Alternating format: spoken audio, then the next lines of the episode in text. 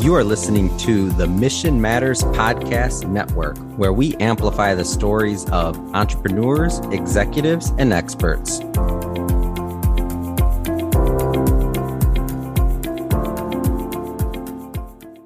Welcome to episode two of the Serving Strong, Finish Strong podcast, where we're talking about the transition from our 40s and our 50s to our 60s and our 70s. I'm your host, Scott Couchenour, and I'm happy that you're with me today. Opening question What do fear, anxiety, and self doubt have in common? They all follow a major life disruption. In this episode, I'm going to share my story, which will give context to the content I will be sharing with you in podcasts to come. My story has seven points. I will go through those seven points and share with you a little insight that I gained along the way. Point number one the year was 1989. I was 24, starting a 24 year career as a chief operating officer in our family business of building churches across America. It's a company that my dad had started in 1969 or so. And I came along when I was 24. My job involved being in charge of legal, license, insurance, safety, bonding, financial reporting. I was the corporate secretary, and I was really enjoying that. I was being challenged in a lot of different directions and felt like that was where I learned a lot of the business systems and functions that I know today. Fast forward to 2008, and you don't have to look long and hard to understand what 2008 and 2009 meant to our economy. What it meant for our company was a series of years of real struggle. Our salespeople, who were meeting with churches for multiple meetings, because a lot of times churches were looking at a two to five to seven million dollar project. So it wasn't an easy decision. And so our project consultants would meet with these churches and pour their life into selling the business to prospective churches, only to find that the churches would choose another contractor.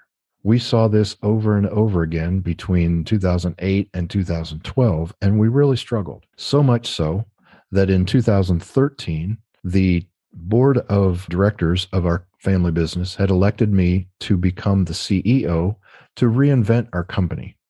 I then embarked on a journey of filling a whiteboard. I had a three by five foot whiteboard in my office and I just got everything out of my head. I wrote flowcharts and checklists and ideas and thoughts and quotes until the whiteboard was full I would take a snapshot of it and I would wipe it off and fill it again. I must have filled dozens of whiteboards before an idea began to click. That idea was a business process that we began to successfully implement. And in a future episode, we'll talk about that business process that we were working. And it all began to seem to turn around. I call point one status quo. Status quo is when we all know what's going on, we're comfortable, everything is familiar. This is where the comfort zone arrives. This is where the comfort zone lives. It's in status quo.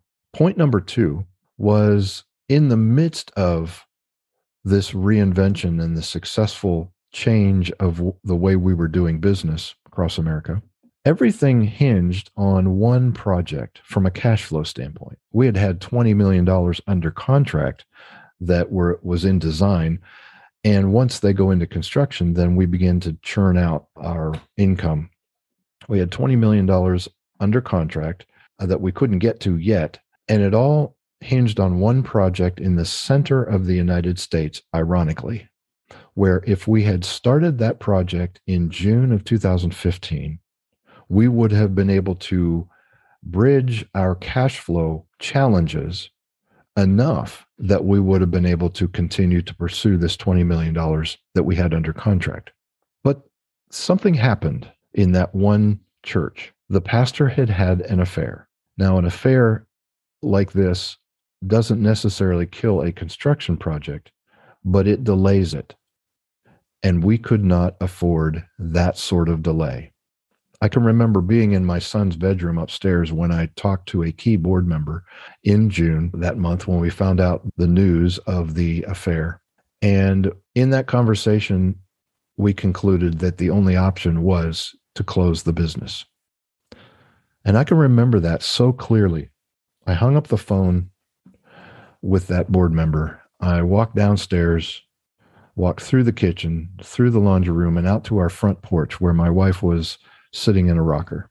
I sat down in the rocker beside her, looked her in the eye, and I said, Well, we have to close the business. I became a 50 year old without a career. I call this point number two the spark. If you haven't had a spark happen yet, it will. In the life of every person comes a major life disruption. Point number two was the spark. Point number three, that was a short but intense series of months during which we navigated bankruptcy. We had declared Chapter 7, which brought to a swift close a, a bankruptcy proceeding. And from June until December of 2015, we walked through that numb process, mind numbing emotionally numbing. We just went through the motions and we did what we needed to do. And I call point number three status no. No. We kind of were in limbo. We were just hanging there. We had nothing that we could hang ourselves on.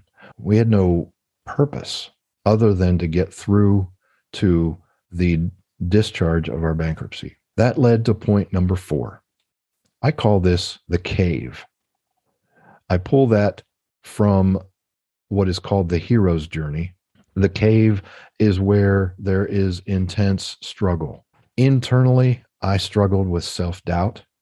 There were voices in my head that told me I was a failure. Externally, I wrestled with uncertainty of the future, fear of what people would think of me, fear of where I was headed, fear of whether or not I could ever support our family. There was tremendous anxiety. The cave is not a pleasant place to be. If you think of a cave, you think darkness, so much darkness. And I've been in caves where you put your hand in front of your face within inches and you and you can't see your hand. The cave is not a fun place to be. I will probably elaborate on this in coming podcast episodes, but let's just hold that there. The cave is a dark, unpleasant place to be. If you haven't lived in the cave, you will one day.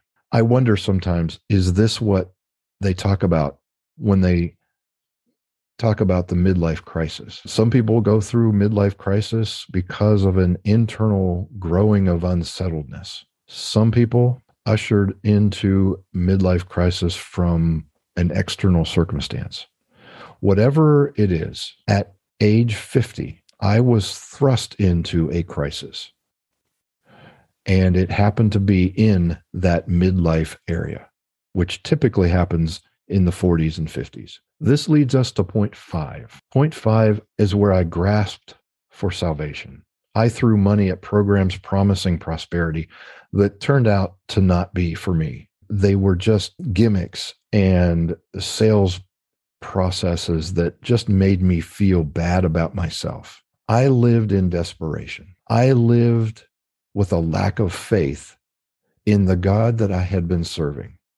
I was raised in a, a Midwestern Ohio town, small town, conservative Christian. And I had just let go of all of that.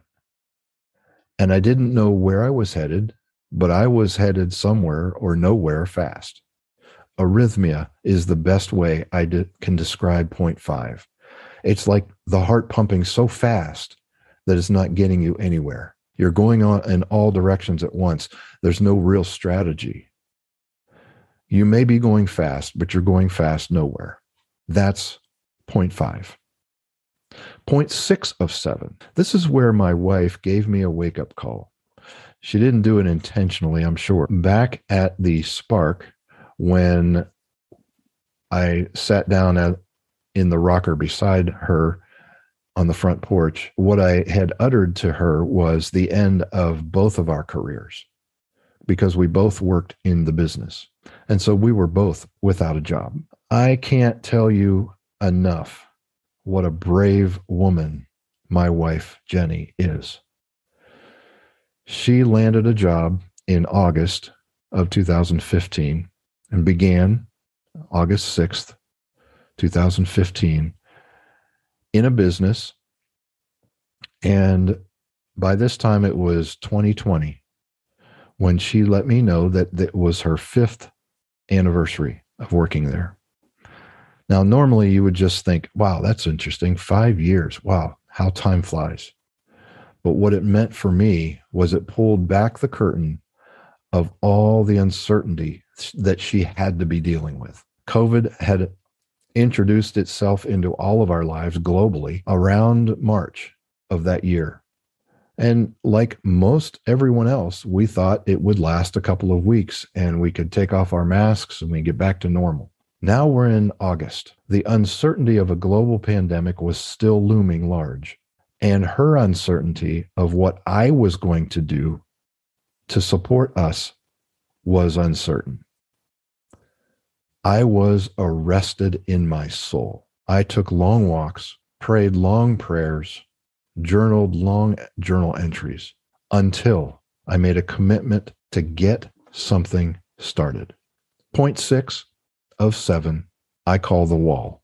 I didn't like it, but I did like it because it brought clarity after four years, five years of arrhythmia. Orson Scott Card, author of The Ender's Game, which I haven't read, but I saw a quote, illustrates what I would call an epiphany. He says, In the moment when I truly understand my enemy, understand him well enough to defeat him, then in that very moment, I also love him. I think it's impossible to really understand somebody, what they want, what they believe, and not love them the way they love themselves.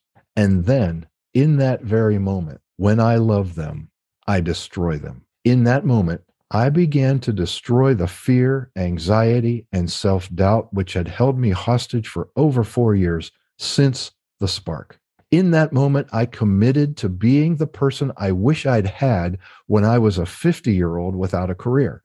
I committed right then to helping others save stress, time, money, and energy by walking with them side by side.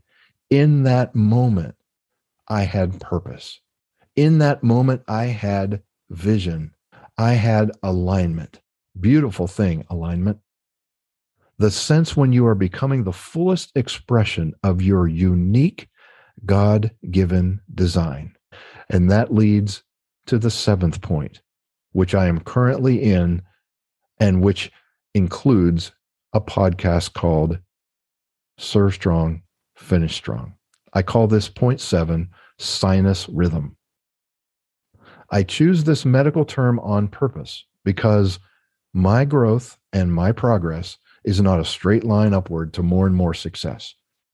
It's full of ups and downs. If you're a, client of mine, you will have heard me say at least once if not multiple times, all you need to do is look at the Dow Jones Industrial Average of volume from 1900 until today.